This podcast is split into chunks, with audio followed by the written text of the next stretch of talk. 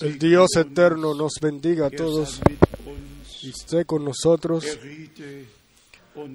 Quiera hablar y obrar en nuestros corazones, en nuestro medio, así de que todos sean bendecidos, realmente bendecidos, como Dios el Señor le dijo a Abraham: te voy a bendecir y tú serás una bendición para muchos, y todos los que te bendigan a ti serán bendecidos también. Estamos sencillamente agradecidos de corazón, agradecidos de que la última parte del tiempo de gracia la podamos vivir con completa certeza, viendo lo que el Señor ha prometido.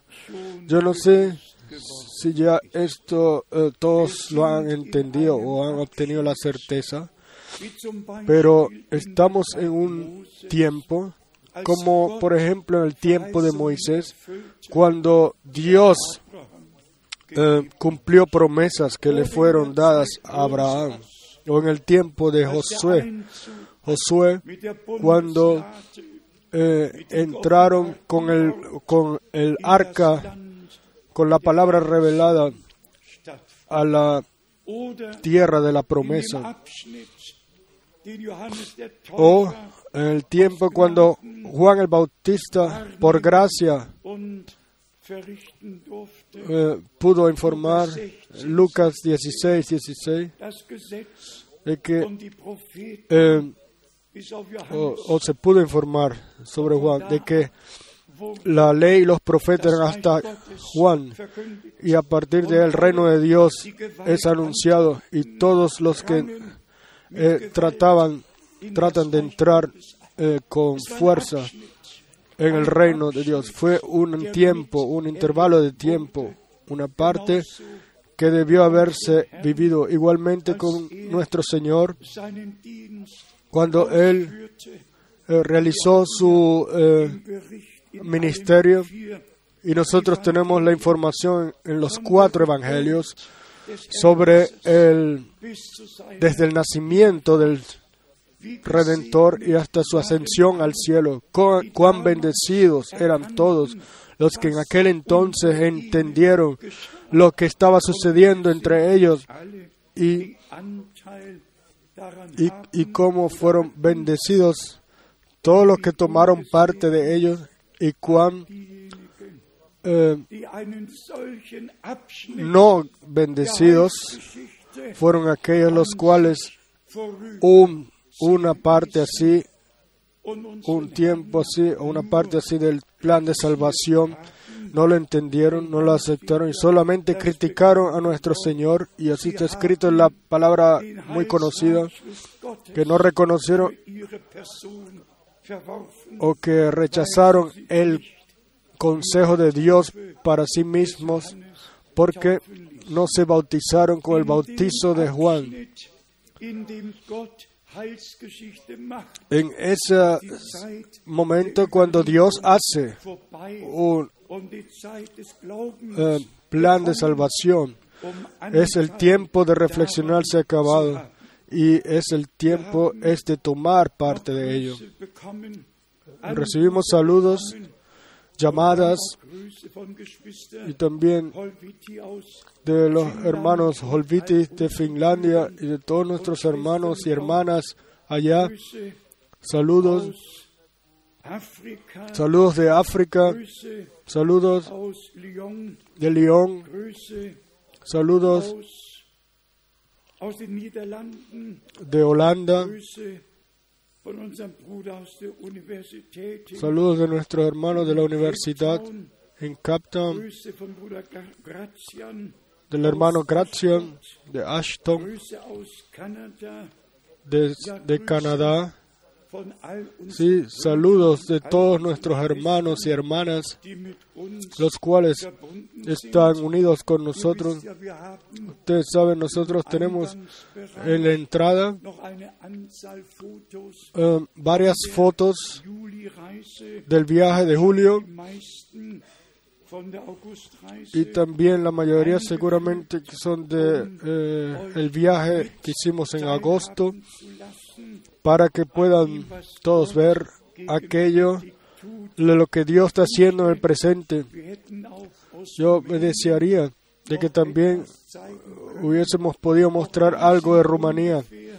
También allá fueron, hay más o menos, o estuvieron reunidos más o menos 150 hermanos servidores, y tuvimos reuniones de miles, perdón, de más o menos 1000, y sencillamente nos dimos cuenta, como ayer lo leímos en, o lo observamos en 1 Corintios 3, de lo que realmente significa un trabajo en conjunto, sin envidias, sin que uno le quiera quitar el puesto al otro. También en Europa es posible. Y realmente les deseamos a todos, de cerca y de lejos, y en especial en todas nuestras naciones vecinas, que Dios regale gracia de que regresemos a Dios y unos a otros, de que el orden divino sea restablecido en nuestras vidas, y también con los ministerios, con los dones y tareas. Después tenemos... Ya, ayer dimos la tremenda informe. El hermano Tati nos trajo tres diferentes periódicos de tres diferentes ciudades. En especial, impresionante es este artículo tan grande en la ciudad. Es el periódico más importante de la ciudad, donde el vuelo fue eliminado, y el Señor hizo así, lo guió así, de que tuvimos que aterrizar en la ciudad, aunque estábamos volando a otro lado. Y ahí está en el título, pusieron el predicador Edval Fram. Él predica la palabra original de Dios. Y todos lo pudieron leer en el periódico. Y estamos muy, muy agradecidos. Maravillosos informes de lo que Dios ha hecho. Nosotros no pusimos la luz bajo la mesa, sino que pusimos nuestra parte, y el Señor hizo el resto. Nosotros ayer ya lo mencionamos. ¿Quién es Apolos? ¿Quién es Pablo? ¿Quién fue Juan el Bautista? Un hombre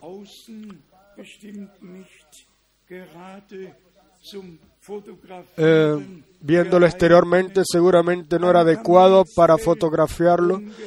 Era un manto de piel de camello y un cinturón de cuero, y él iba hacia el Jordán y llevaba el divino mensaje. Y Dios, a todos los que estaban determinados, predestinados a escuchar ese mensaje, los llevó hasta allá, a donde era anunciado. Y vean, fue una parte, o sea, el comienzo del santo plan de salvación, el Nuevo Testamento. Un hombre enviado por Dios, con el mensaje de Dios, para el pueblo de Dios, para prepararle al Señor el camino. Y hermanos y hermanas, Si esto lo vemos según nuestro tiempo, o lo comparamos con nuestro tiempo, entonces no porque nosotros lo queramos hacer, sino porque lo tenemos que hacer. Creemos las promesas que Dios ha dado, las cuales ahora, antes de la venida del Señor, tienen que ser cumplirse, de que Dios en este tiempo profético, donde todo va de un lado para el otro y las gentes transmiten sus interpretaciones privadas, Dios tuvo que enviar a un profeta para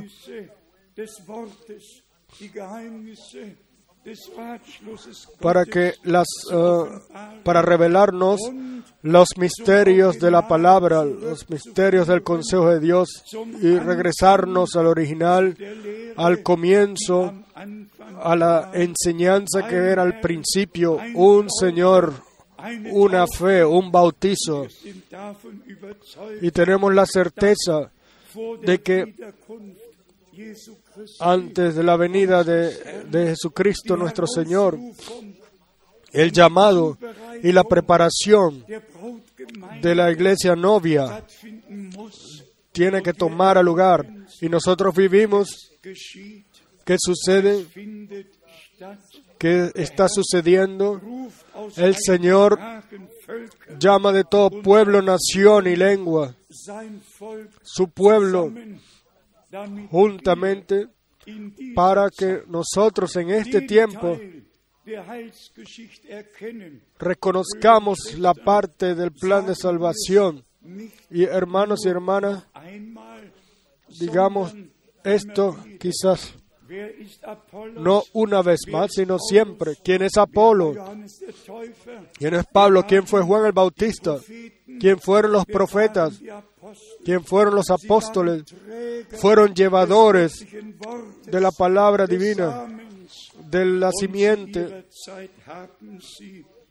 y en su tiempo realizaron la tarea dada por Dios. ¿Qué hacemos nosotros ahora? Hacemos lo mismo. Realizamos la tarea la cual Dios, el Señor, nos ha dado. Y la realización no es más nada. Y toda la alabanza y la honra es para el Señor. Y Él que piensa y cuida sobre su palabra, el que hace llamamientos y envíos, y después, entonces, a todos bendice los que toman parte de aquello lo que Él hace. Y si nosotros creemos de todo corazón que el hermano Branham realmente fue enviado por Dios, o sea, recibió la tarea directa por Dios de venir con el mensaje, el cual sería predecesor de la segunda venida de Cristo. Y lo hemos entendido cuando Él dijo con toda claridad: no que yo seré predecesor de la segunda venida de Cristo, sino que el mensaje, el cual Dios me ha dado, será predecesor de la segunda venida de Cristo. Estas son las palabras de su boca. Así, Él, la tarea la cual le fue dada a Él, sea el 11 de junio de 1933 o el 7 de mayo de 1946, o cuando quiera que haya sido que el Señor le haya hablado a Él nuevamente, se trata sencillamente de que nosotros ahora, esta última parte del santo plan de salvación, lo tomemos con seriedad y regresemos a la fe bíblica. Si ustedes están de acuerdo con ello, y Dios se los pudo revelar a ustedes, de que no solamente venimos a escuchar a alguien, sino de que Dios, a través de su palabra revelada, nos habla de que realmente en relación debemos ser llevados a ser unidos con Dios, y esto también lo hemos mencionado frecuentemente, no adorar o seguir a un hombre, sino al Señor, el cual claramente dijo: toma la cruz, toma tu cruz y sígueme. Y igualmente como Juan el Bautista preparó el camino al Señor, y los corazones de los hijos de Dios fueron regresados a la fe. Entonces, así, a través del ministerio del hermano Branham, sucedió lo mismo, de que el corazón de los hijos de Dios han sido llevados de regreso al principio, a la fe, los cuales nuestros padres les fue regalado al principio. Entonces, vamos a leer algunas escrituras bíblicas para profundizarnos en la palabra y creer de corazón.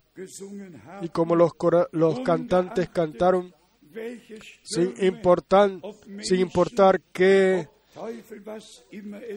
tempestad viene, sea gente o diablo o lo que sea, si el Señor está en el bote con nosotros, entonces Él calmará la tempestad, como aquellos. Al final, al final de todas las pruebas, vamos a adorar y alabar al Señor, porque Él estuvo con nosotros y nos ha ayudado. En el profeta Isaías, capítulo 8, vamos a leer en el verso 16. Isaías 8, verso 16.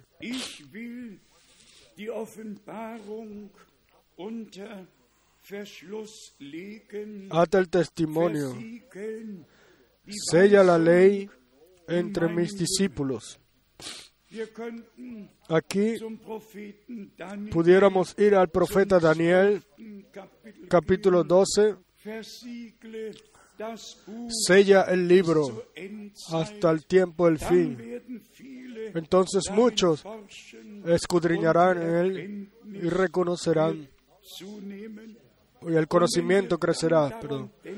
Y si entonces pensamos de que en nuestro tiempo el libro sellado fue abierto y los misterios fueron revelados, entonces tenemos que decir sencillamente que Dios eso lo hizo de forma sobrenatural, y después también de que el mundo se dio cuenta cuando el Señor bajó. Pero esto no fue el regreso del Señor, sino la instrucción. Regresa a Jeffersonville, porque la apertura de los sellos va a tomar lugar. Y esto también es gracia indescriptible. Todos los sucesos sobrenaturales, ordenarlos correctamente según la Biblia, así de que todo cuadre conjuntamente. Ayer hablamos del sellado, y aquí tenemos en el verso 16, o hemos leído el verso 16, ata el testimonio, Sella la ley entre mis discípulos. No la completa, al completo pueblo, sino entre mis discípulos. Ustedes serán mis discípulos si hacen lo que yo os he pedido o os he mandado. Verdaderos discípulos siguen a Jesús y también están en la voluntad de Dios. Entonces, queramos esta primera parte tomarlo en nuestros corazones, de que nosotros no solamente tenemos cultos, solamente un anuncio, sino de que en este tiempo sucede aquello lo que Dios desde antes de la fundación del mundo ha determinado, de que así debía de suceder y de que nosotros, por gracia, podemos tomar parte de ello. En Primera de Tesalonicenses, capítulo 2, leemos de aquello lo que Pablo escribió y dijo, o sea, en relación al regreso de Jesucristo, justo en las cartas de los Tesalonicenses tenemos los detalles. Voy a leer en Primera de Tesalonicenses, capítulo 2, a partir del verso 4.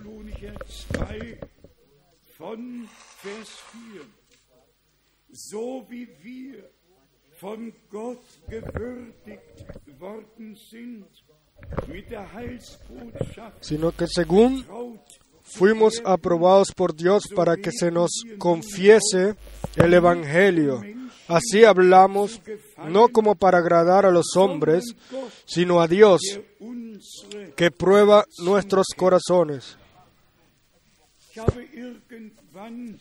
Yo alguna vez en una predicación leí verso 13, y entonces una hermana envió un email y dijo algo así: hermano Frank, por primera vez esta palabra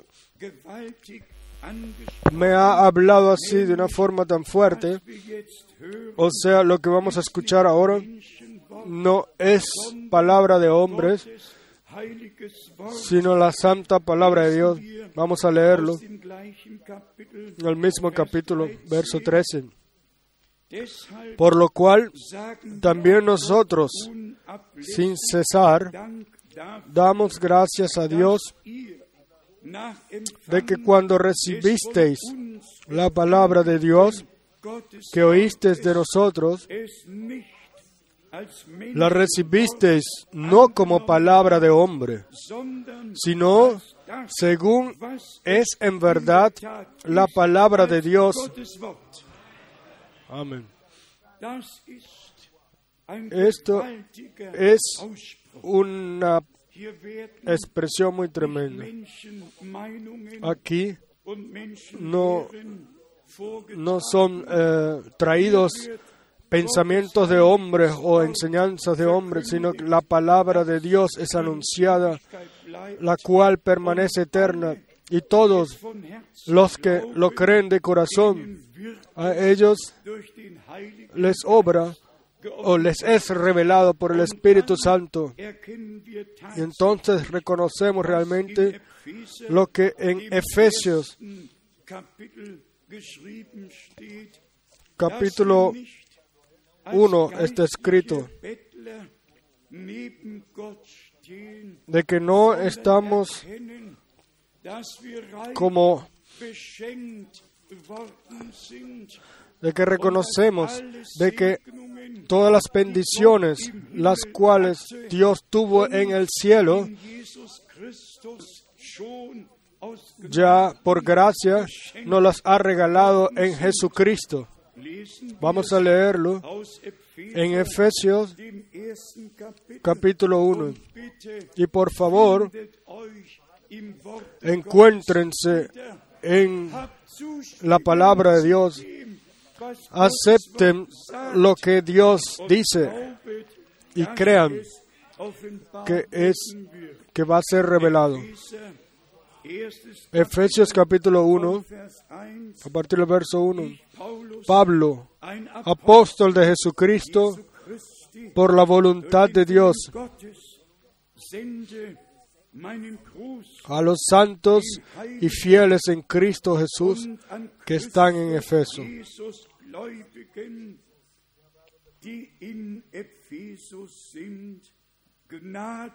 Gracia y paz a vosotros, de Dios nuestro Padre y del Señor Jesucristo.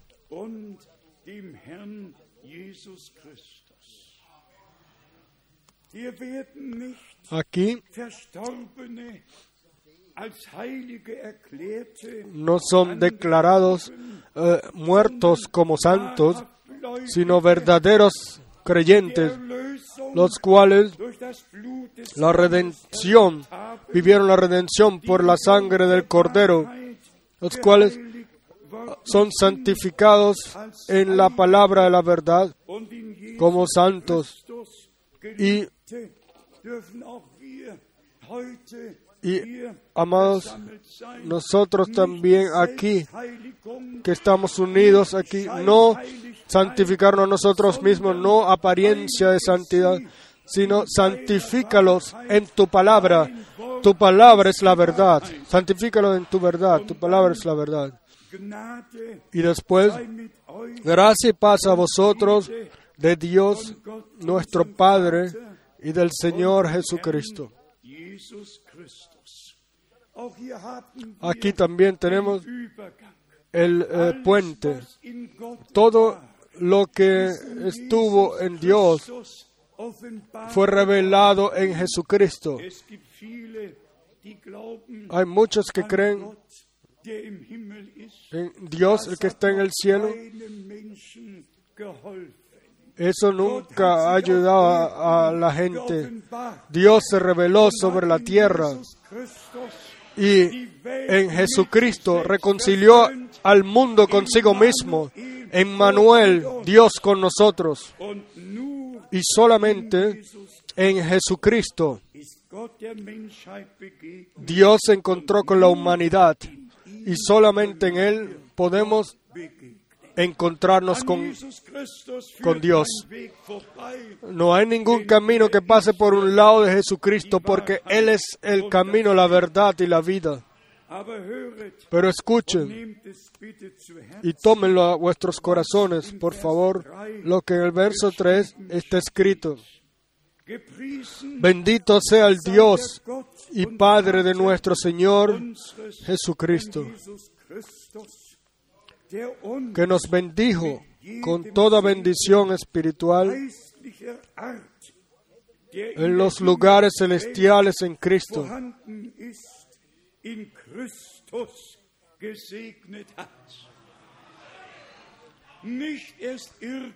no alguna vez nos bendecirá, sino que nos bendijo en Él.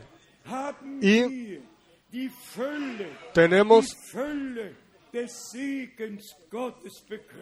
hemos entendido la plenitud de la bendición de Dios. Hemos entendido qué cosas tan grandes ha hecho Dios también en nosotros, en Jesucristo, que nos bendijo con toda bendición espiritual en los lugares celestiales en Cristo. Más de eso no tenía Dios, más de eso no nos podía dar Dios, que Él ya no nos haya dado en Jesucristo, como Él no nos podía regalar todo en Él. Él ya lo hizo. Denle gracias y digan, sí, Señor, gracias, lo acepto, lo tomo. Lo creo, sí, Señor, me pertenece, tú me lo has regalado por gracia. Nosotros no somos aquí una audiencia nada más, sino somos tomamos parte de lo que Dios ha hecho y hace en el presente. Y después en el verso 4, según nos escogió en Él antes de la fundación del mundo, para que fuésemos santos y sin mancha delante de Él.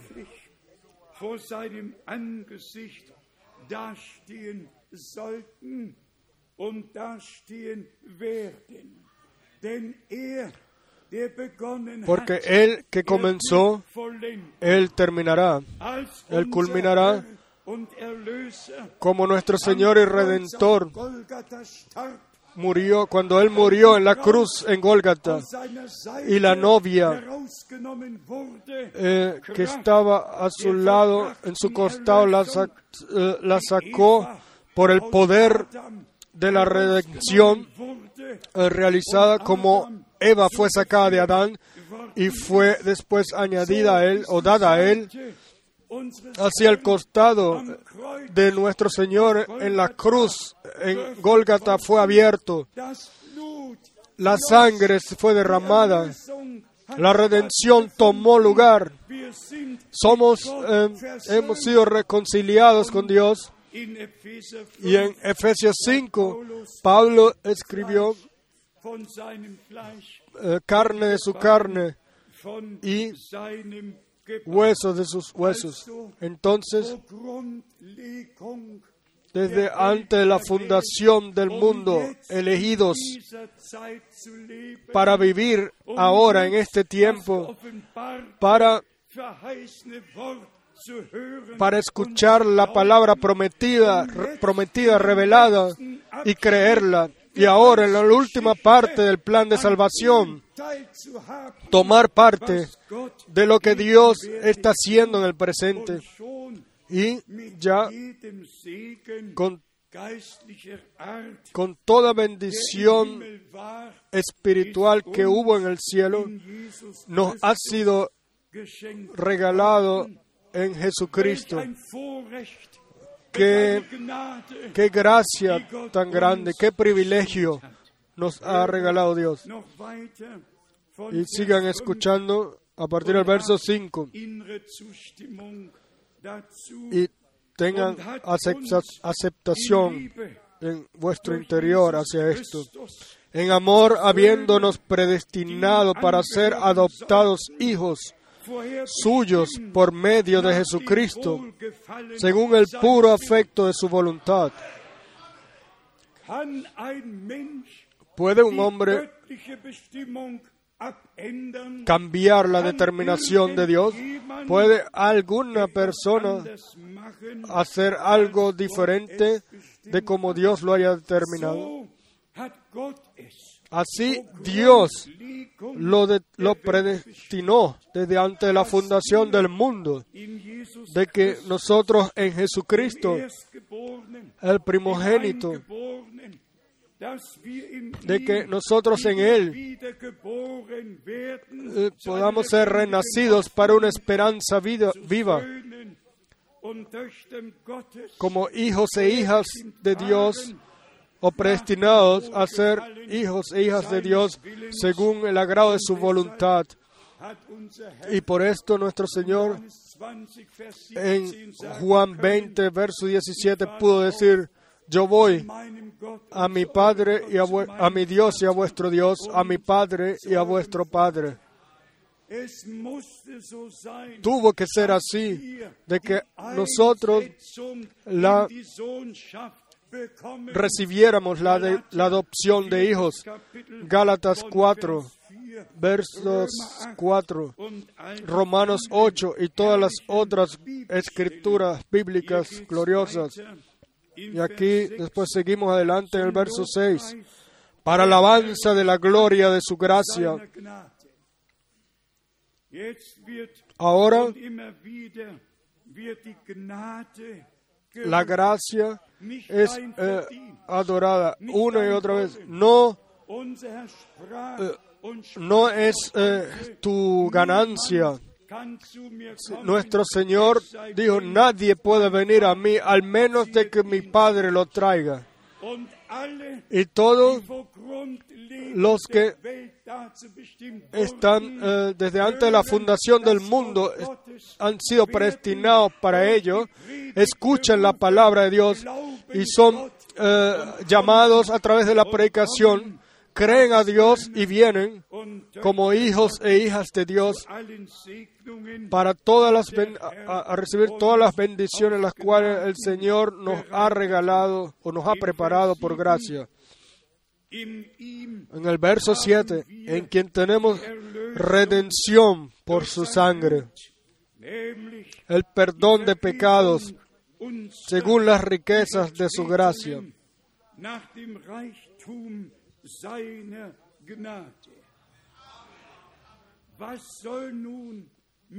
¿Y qué debe suceder entonces ahora con aquellos los cuales piensan que el trono de gracia ya no existe más, que la sangre ya no está más en el trono de gracia?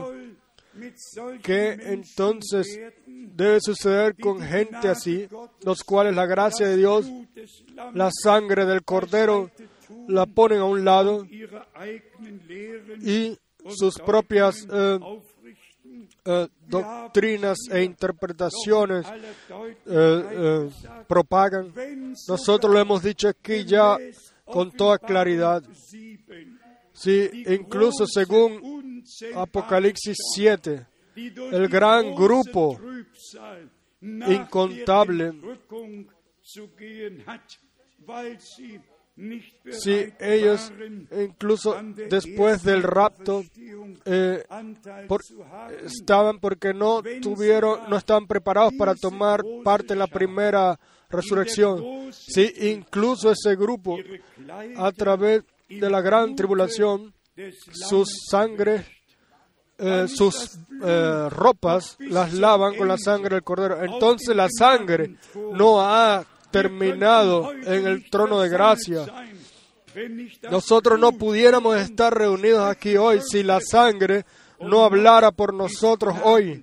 Y todavía estamos en tiempo de gracia. Ustedes seguramente pueden entender de que la verdad tiene que ser anunciada y todos los que la palabra de Dios y los citas del hermano Branham los han cambiado o torcido para su propia perdición, a ellos sus máscaras religiosas se las debemos de quitar o debe de ser quitada de sus caras. El verdadero anuncio es la verdadera palabra de Dios y nos regresa a la original y creemos de corazón, como dice la Escritura. Ellos vencieron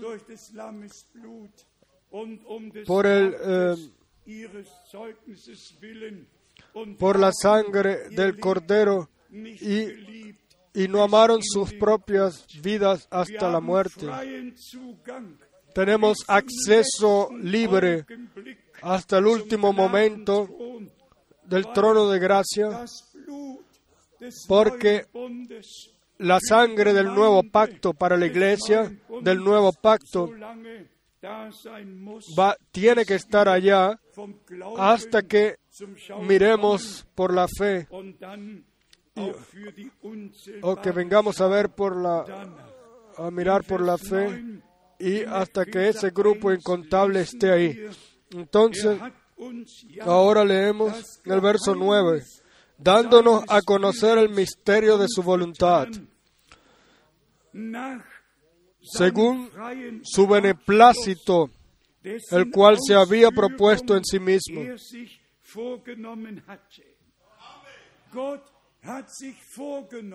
Dios decidió de que su consejo, el cual fue hecho desde antes de la fundación del mundo, de realizarlo personalmente. Y lo vemos hasta en nuestro tiempo. Y si nosotros leemos el próximo verso, entonces entendemos exactamente lo que se quiere decir.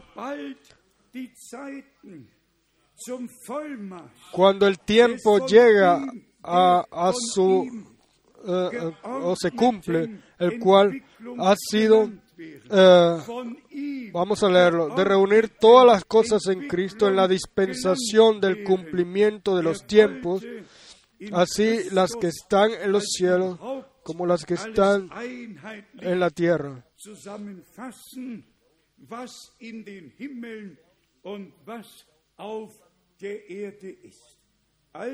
Entonces, como ya lo dijimos, no Apolo, no Pablo, no el hermano Branham o el hermano Frank, es Dios, el cual su propio consejo, que Él mismo lo hizo desde antes de la fundación del mundo, lo realiza ahora, y nosotros podemos en este tiempo tomar parte de ello.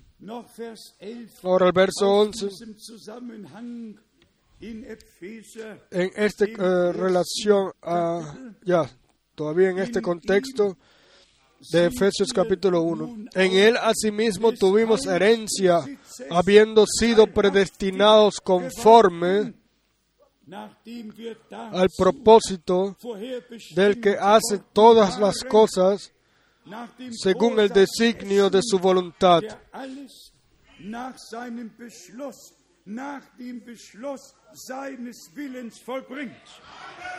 amén.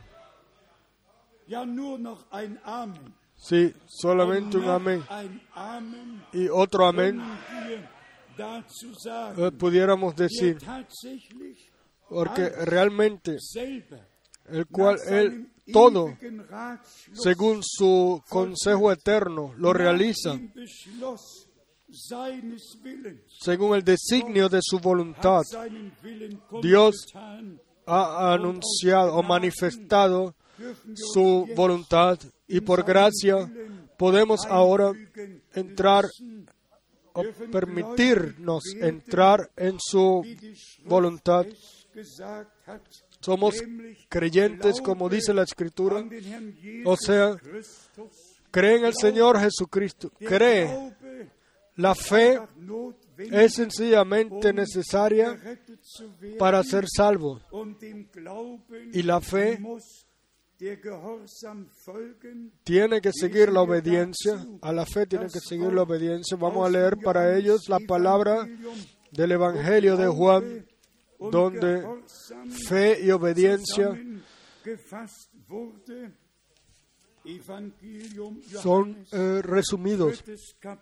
Juan, Evangelio de Juan, capítulo 3, verso 36.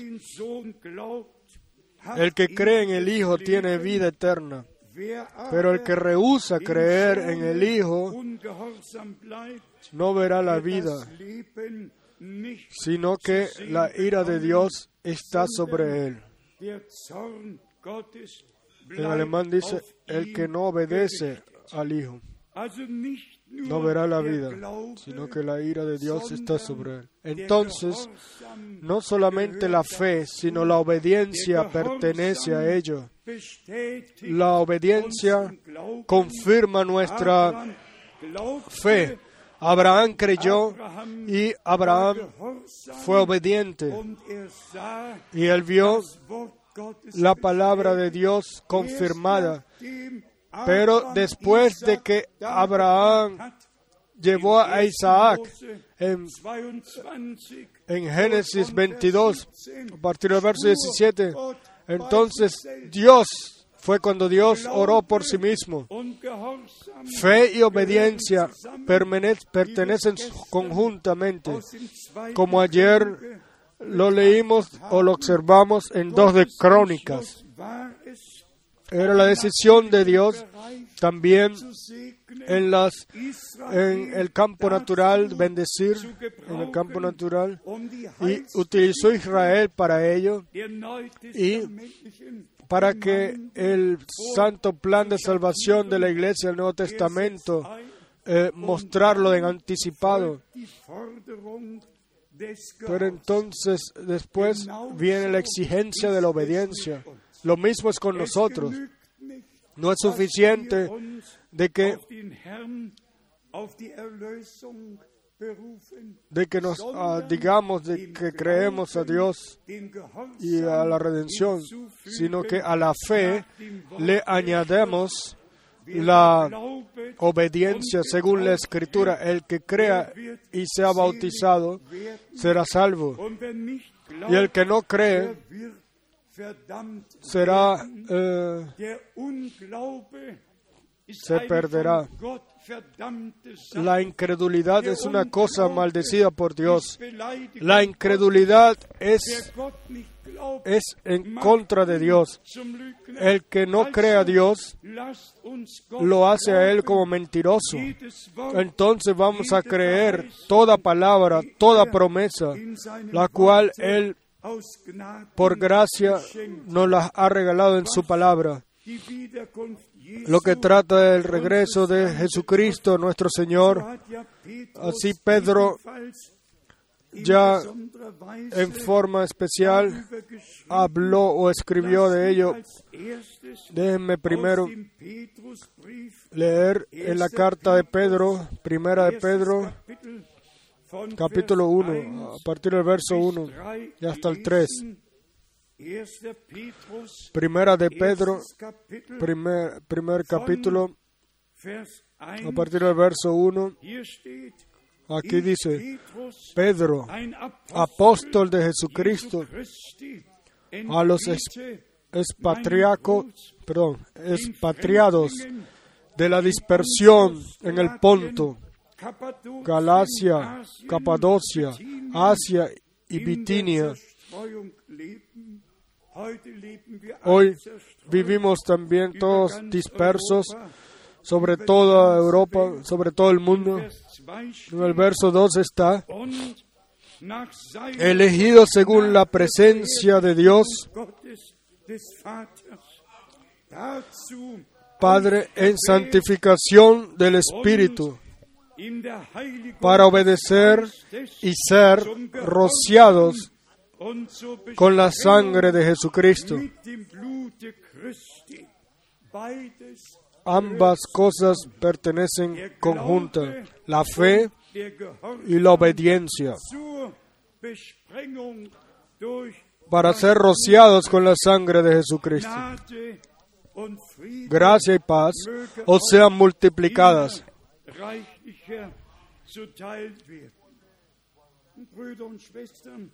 Hermanos y hermanas, ayer mencionamos la semilla de la palabra, hablamos rápidamente de ello, de que todo lo que Dios hace ya sucedió y se repite. Por ejemplo, en la creación natural, Dios en cada simiente puso el germen de vida, y desde el primer año se pudo sembrar. Y déjenme estas dos leer para esto estas dos escrituras de Génesis. En Génesis capítulo 1, donde se dice, y yo quiero que esto lo transportemos al campo espiritual. Génesis 1, verso 11 y 12. Después dijo Dios: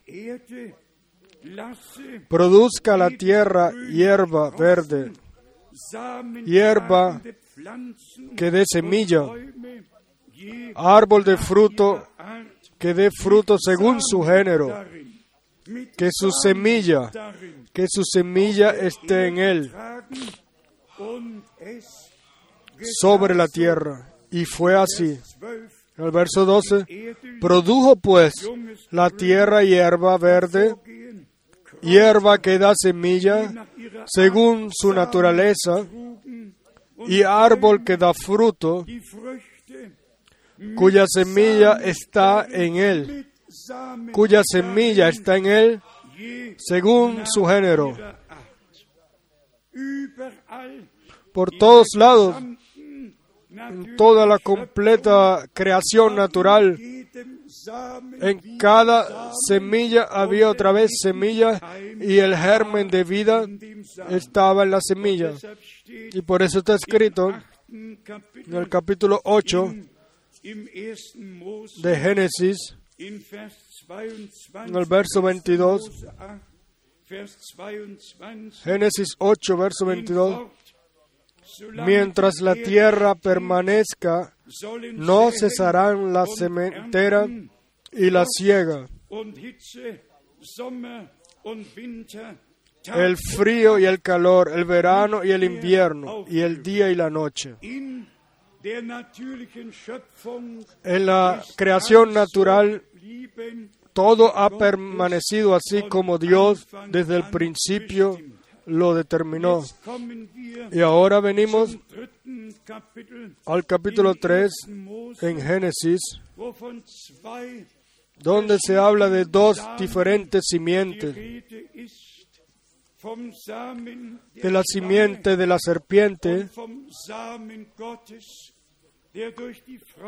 y de la simiente de Dios, la cual vendría a través de la mujer para golpear la cabeza a la serpiente. Y Dios puso enemistad entre esas dos simientes.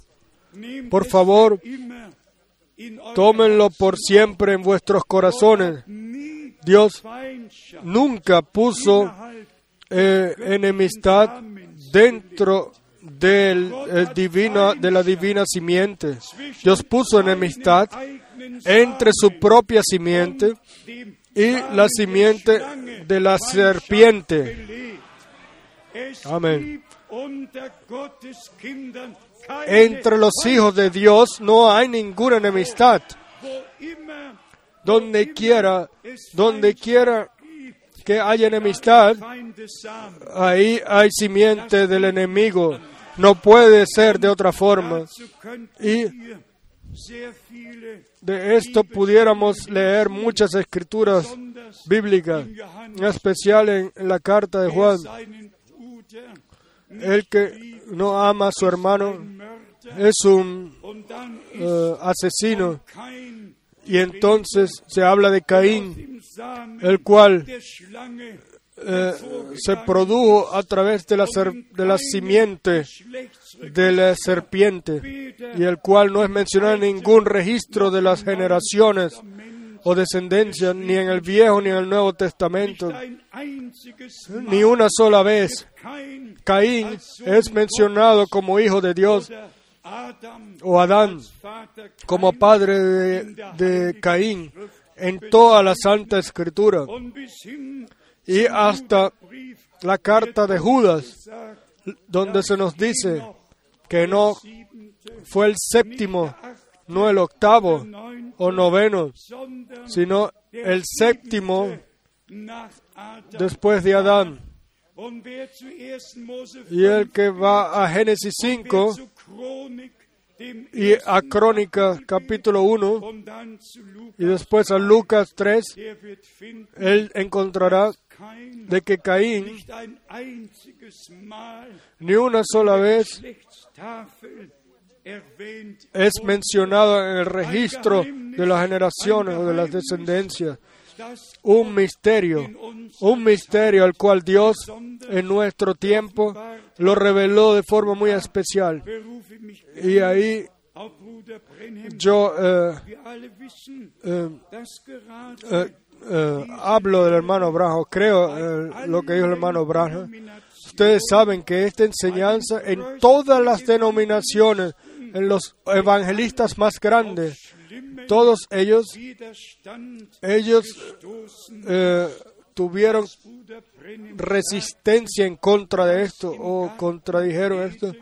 Cuando el hermano Branham habló de lo que sucedió en el jardín del Edén, cómo tomó lugar la seducción allá, y yo lo digo claramente, hasta hoy, hasta el día de hoy, ninguna mujer que haya sido seducido, haya traído hijos o haya quedado embarazada después solo por comer una fruta, sino que los niños solamente crecen o nacen después de que otra cosa sucedió antes. Pero la Santa Escritura ha sido escrita así para que solo pueda ser revelado por el Espíritu Santo. Si no todos lo hubiésemos sabido y hubiésemos tenido el pensamiento, hubiésemos podido pensar que hubiésemos sido enseñados por Dios. Pero como el hermano Abraham dijo, el mismo ángel del Señor que me apareció a mí en mi cuarto me dijo lo que había sucedido en el jardín del Edén en el mismo día, justo por la mañana y antes de la noche con Adán, sucedió en el mismo día. Y entonces, en ese momento ya la cosa es totalmente diferente. Entonces se sabe que no tenemos que ver con un hombre, sino con un hombre de Dios, el cual estaba unido con Dios, con el cual Dios pudo hablar, con el cual Dios pudo revelar su palabra y sus misterios. Pero ahora regresando una vez más a la simiente que vemos aquí, o sea, la simiente preciosa, cara y que permanece eterna, palabra de Dios. En 2 de Corintios, capítulo 9, aquí tenemos, o aquí Pablo, en un texto resumido, dijo lo siguiente. 2 de Corintios, capítulo 9, verso 10. Y el que da semilla al que siembra y pan al que come, proveerá y multiplicará vuestra sementera y aumentará los frutos de vuestra justicia. Él, el que da semilla al que siembra,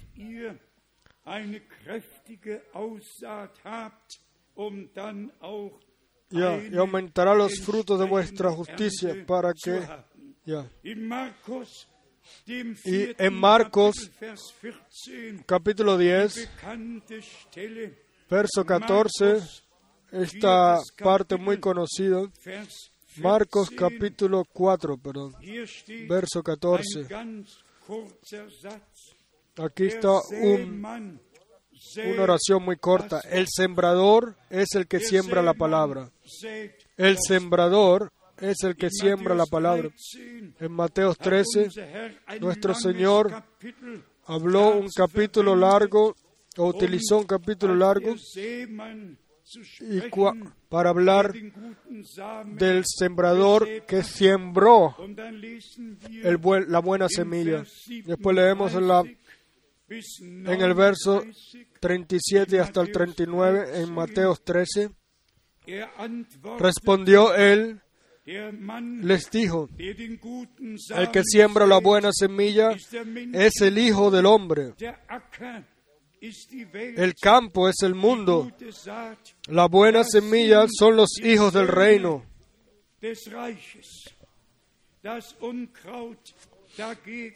Y la cizaña son los hijos del malo. Esto lo dijo nuestro Señor. Y esto lo creemos, así como está escrito. En el verso 38, el campo es el mundo. La buena semilla son los hijos del reino. Y las cizañas son los hijos del malo. El enemigo que la sembró es el diablo. La siega es el fin del siglo. Y los segadores son los ángeles. Y a esto debemos decir una cosa más. para que todos aprendan a discernir por la Escritura lo que sucedió en los 2000 años del tiempo de gracia, o lo que sucede en los 2000 años del tiempo de gracia, donde la palabra como semilla es sembrada una y otra vez más, y en todas las edades de la Iglesia, de ellos se han producido los vencedores, y justo al final van a formar el grupo, el cual será tomado para la cena de las bodas, pero que con la al final con lo que sucederá justo al final. Y déjenme leer para ello Mateo capítulo 3 y después un verso del Apocalipsis capítulo 14. Mateo capítulo 3, verso 11 y 12. Yo a la verdad os bautizo en agua para arrepentimiento, pero el que viene tras mí, cuyo calzado yo no soy digno de llevar,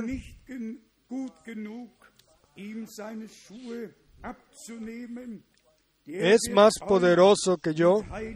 Él os bautizará en Espíritu Santo y fuego. Después el verso 12. Su aventador está en su mano y limpiará su era y recogerá su trigo en el granero y quemará la paja en fuego que nunca se apagará.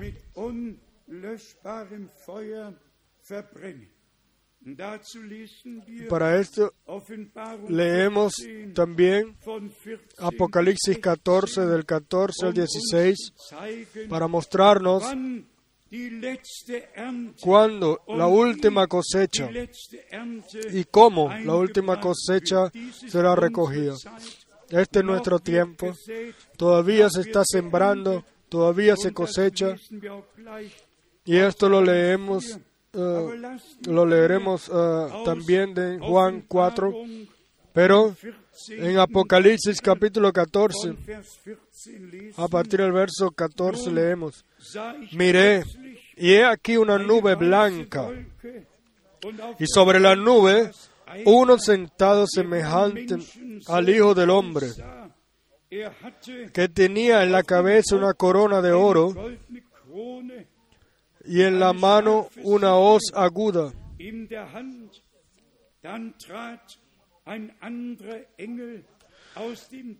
Y del templo salió otro ángel, clamando a gran voz al que estaba sentado sobre la nube: mete tu hoz y siega, porque la hora de segar ha llegado, pues la mies de la tierra está madura.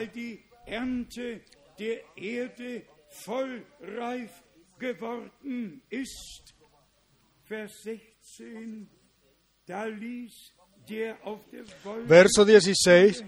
Y el que estaba sentado sobre la nube metió su hoz en la tierra, y la tierra fue segada. Y en los próximos versos, a partir del verso 17 al 20, se nos muestra entonces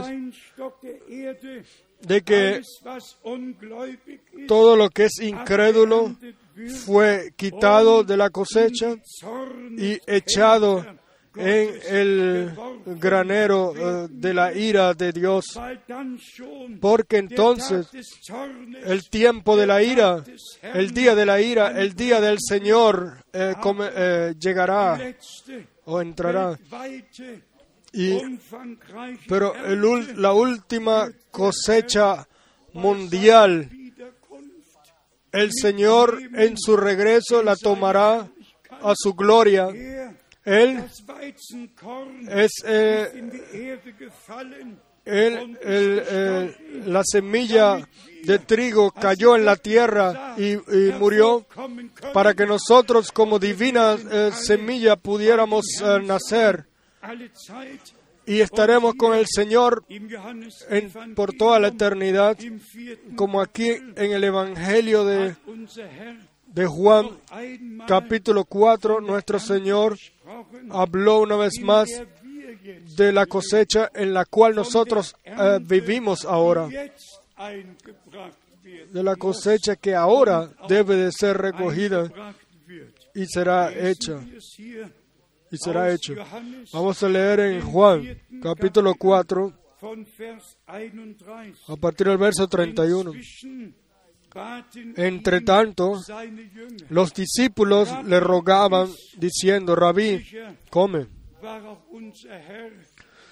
Seguramente nuestro Señor tenía hambre, y ellos pensaban que Él tenía que comer algo natural.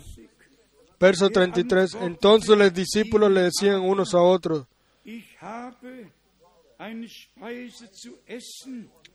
verso 34, Jesús le dijo: mi comida es que haga la voluntad del que me envió y que acabe su obra. Verso 32, yo tengo una comida que comer que vosotros no sabéis.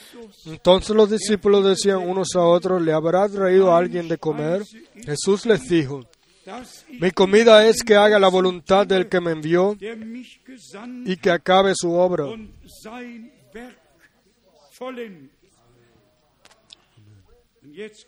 Y ahora viene, a partir del verso 35. ¿No decís vosotros, aún faltan 4 meses para que llegue la siega?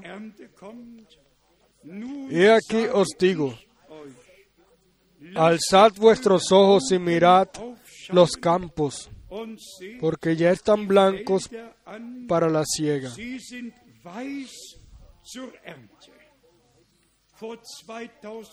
Hace 2000 años, cuando el tiempo de gracia comenzó, diciendo: mirad los campos, porque ya están blancos para la siega. Y en el verso, los siguientes versos: y el que siega recibe salario y recoge fruto para vida eterna, para que el que siembra goce juntamente con el que siega.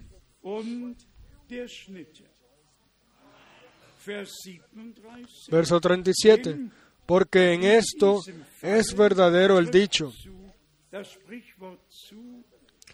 uno es el que siembra y otro es el que siega.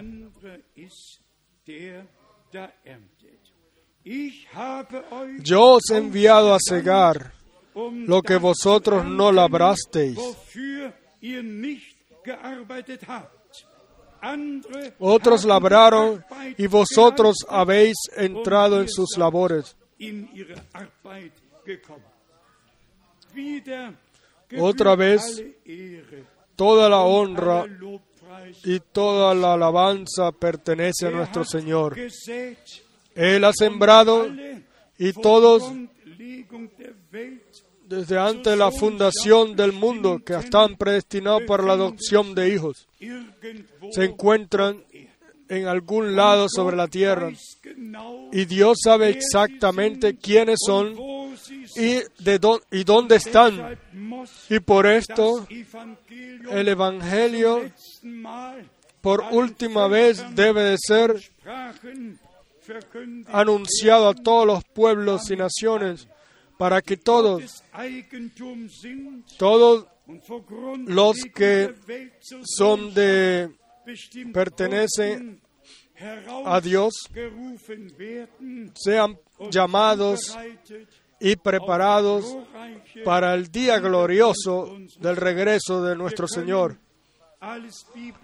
Nosotros podemos ordenar todo bíblicamente, el tiempo de la completa gracia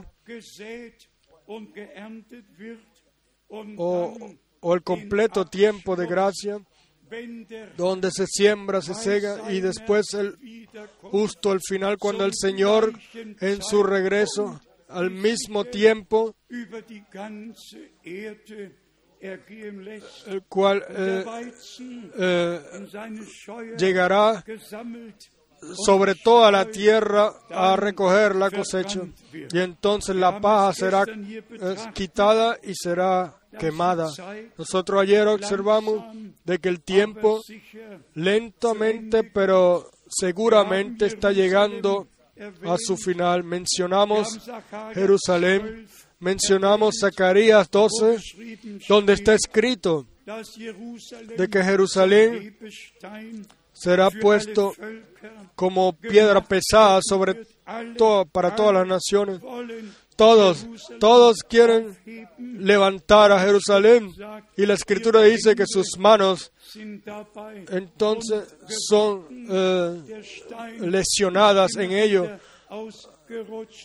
porque la mano, la piedra se les deslizan las manos una y otra vez, y lo único que quedaron fue entonces manos lesionadas, porque Dios se va a cuidar de Jerusalén, sin importar qué pacto, qué contratos se hagan entre ellos. Dios eligió a Jerusalén, Dios eligió al monte de Sión. Todo al final será ordenado por Dios, y ningún hombre va a poder cambiar eso. Lo que Dios en anticipado ha predestinado, todo va a suceder así. Primero, el llamado y la culminación o completación de la iglesia novia, pero sí. Entonces hablamos con toda claridad de ello, de que en un año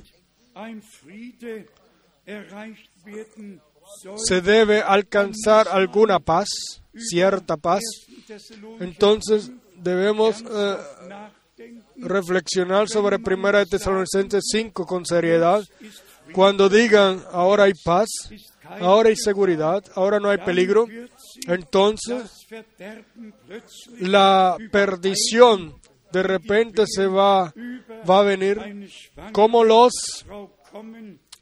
dolores de parto en una mujer encinta, y no podrán escapar. Y entonces después Pablo escribe, pero ustedes, amados hermanos, no viváis en tinieblas, así de que este día os alcance o los sorprenda como un ladrón en la noche. Bienaventurados vuestros ojos porque ven, bienaventurados vuestros oídos porque escuchan, bienaventurados vuestros corazones porque creen. Y ahora yo solamente quiero decir de que si nosotros todos somos hemos recibido gracia por Dios así de que nuestra parte en el plan de salvación divino, plan de salvación, según la Escritura, no porque un hombre lo diga, sino porque nosotros creemos, como dice la Escritura. La Escritura dice, vean, yo os envío a un profeta.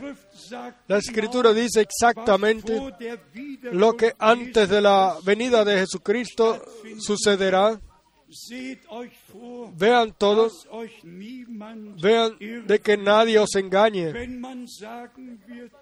Cuando digan, Cristo está aquí o está allá, así no le creáis y no os sigáis.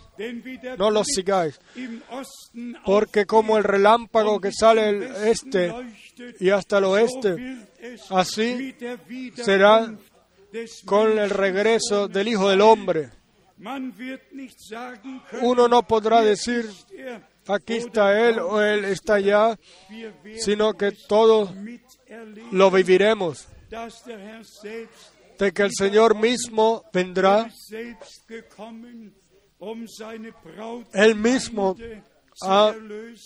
Él vino Él mismo a redimir a su iglesia novia. Él ascendió al cielo, Él preparó las moradas, y Él vendrá de regreso para tomarnos hacia Él. o para sí mismo, para que estemos ahí donde Él también está. Él preparó las moradas, el sitio, y Él en nuestro tiempo va a regresar.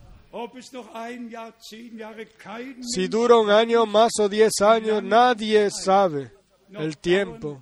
Nadie sabe cuánto tiempo durará. Pero una cosa sabemos nosotros, lo que nuestro Señor siempre dijo: cuando veáis que todo esto sucede, levantad vuestras cabezas, porque sabéis que vuestra redención está cerca. ¿Cuántos saben que nuestra redención está cerca? Diga amén, amén. Y Dios, el Señor, ha regalado gracia. Lo digo quizás por cuarta o quinta vez. Nosotros no estuvimos aquí cuando Juan tuvo su ministerio, o cuando nuestro Señor tuvo su ministerio, o cuando Pedro o Pablo. Pero estamos aquí en el tiempo más importante de toda la humanidad y del plan de salvación. Y por gracia podemos vivir lo que Dios hace en el presente. El último mensaje es precesor de la segunda venida de Cristo. Y lo digo por la honra de Dios. Si el hermano Branham en 1965 hubiese podido pensar de que el mensaje que le fue dado a él realmente alcanzaría a todos los continentes, pero Dios mismo fue el que cuidó de todo esto. Y la palabra no regresa vacía, sino que realiza aquello por lo cual es enviada. Ahora, hoy no hablamos directamente sobre el tema bautizo bíblico, pero a mí me gustaría saber. Dos hermanos ayer se anunciaron que quieren ser bautizados. Tenemos más personas que se quieran bautizar bíblicamente, entonces levanten sus manos. Aquí está otra hermana. Dios te bendiga. Allá está otra hermana. Dios te bendiga. ¿Hay alguien más que se quiera bautizar? Sí. Entonces les pido que todos los que se quieran bautizar vengan al frente. Nos vamos a levantar todos. Nuestras dos hermanas nos cantan una canción y entonces después vamos a terminar e iremos al bautizo. Dios el Señor quiera bendecir su palabra en todos nosotros y ser con todos nosotros. Y nuestro hermano de Yakarta nos quiere cantar una alabanza al final, quizás en el idioma indonés. Sí.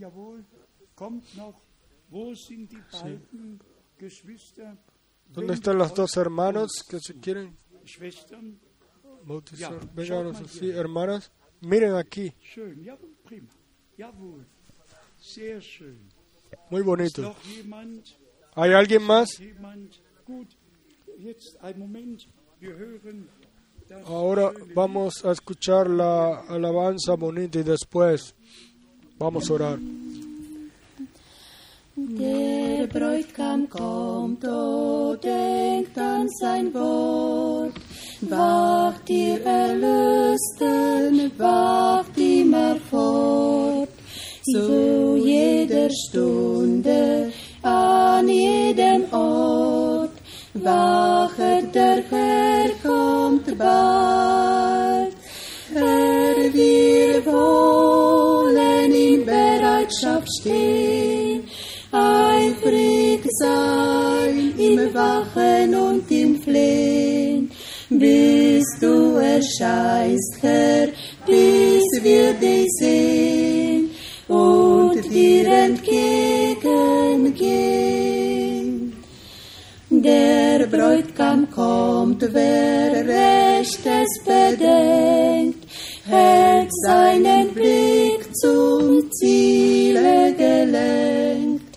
Nicht in das irdische Treiben versenkt, wachet, der Herr kommt bald. Herr, wir wollen in Bereitschaft stehen, eifrig sein im Wachen und im Flehen, bis du erscheinst, Herr, bis wir dich sehen und dir entgegengehen. Der Bräutigam kommt, ihr wisst es zuvor, richtet nach oben Auge und Ohr, richtet den Sinn, die Herzen empor. Wachet, der Herr kommt bald. Herr, wir wollen in Bereitschaft stehen, eifrig sein im Wachen und im Flehen, bis du erscheinst, Herr, bis wir dich sehen und dir entgegengehen. Der Bräutigam kommt und wer unverletzt ihm seine Treue hält bis zuletzt, wird über Großes der einst gesetzt. Wachet, der Herr kommt bald. Herr, wir wollen in Bereitschaft stehen, eifrig sein im Wachen und im Flehen, bis du erscheinst, Herr, bis wir dich sehen und dir entgegengehen. Der Bräutigam kommt und holet die Braut, die sich auf Erden schon ihm vertraut, die auf sein Kommen stündlich geschaut. Wachet, der Herr kommt bald. Herr, wir wollen in Bereitschaft stehen, eifrig sein im Wachen und im Flehen, bis du erscheinst, Herr, bis wir dich sehen und dir entgegengehen. Herr, wir wollen in Bereitschaft stehen, eifrig sein im Wachen und im Flehen, bis du erscheinst, Herr, bis wir dich sehen und dir entgegengehen. Amén. Amén. Nos ha hablado el Señor por su palabra. Estamos agradecidos, estamos agradecidos. Nosotros le vamos a pedir ahora al hermano Didier que venga a orar con nosotros. Hermano Arben, le vamos a pedir que traduzca. Después le pedimos a nuestro hermano de Yakarta que venga al frente para cantarnos. Vengan, por favor, ahora. Después les voy a decir a ustedes que el miércoles voy a India y que deseo que oren por mí. Señor nuestro Dios, estamos agradecidos a ti por la gracia que hoy hemos vivido. Tú enviaste tu santa palabra y tocaste nuestros corazones. Quiero al Señor todos ser repartido a cada uno.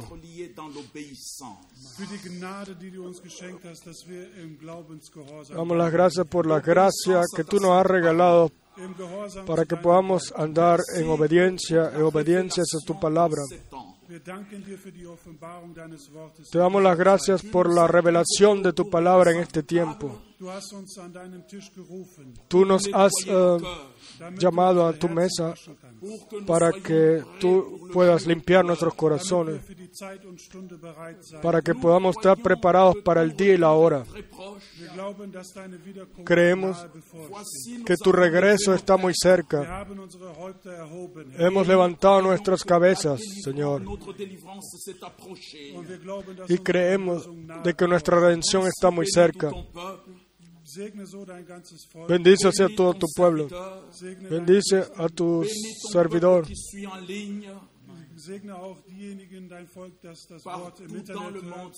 Bendice también a aquellos que escuchan la palabra a través de Internet en todo el mundo. Quiera tu Espíritu Santo obrar para que estemos preparados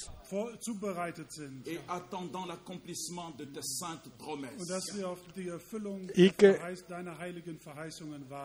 esperemos por el cumplimiento de tus santas palabras, santas promesas. Pero damos las gracias también por las personas que están aquí al frente que se van a bautizar. Ellos no solamente escucharon la palabra, ellos también están haciendo son obedientes. Y así hay un gran gozo en el cielo por estas almas que se están encomendándote ahora. Quiera tu nombre ser enaltecido o alabado. Bendice a cada uno de nosotros en el santo nombre de Jesucristo, nuestro Redentor y Salvador. Amén.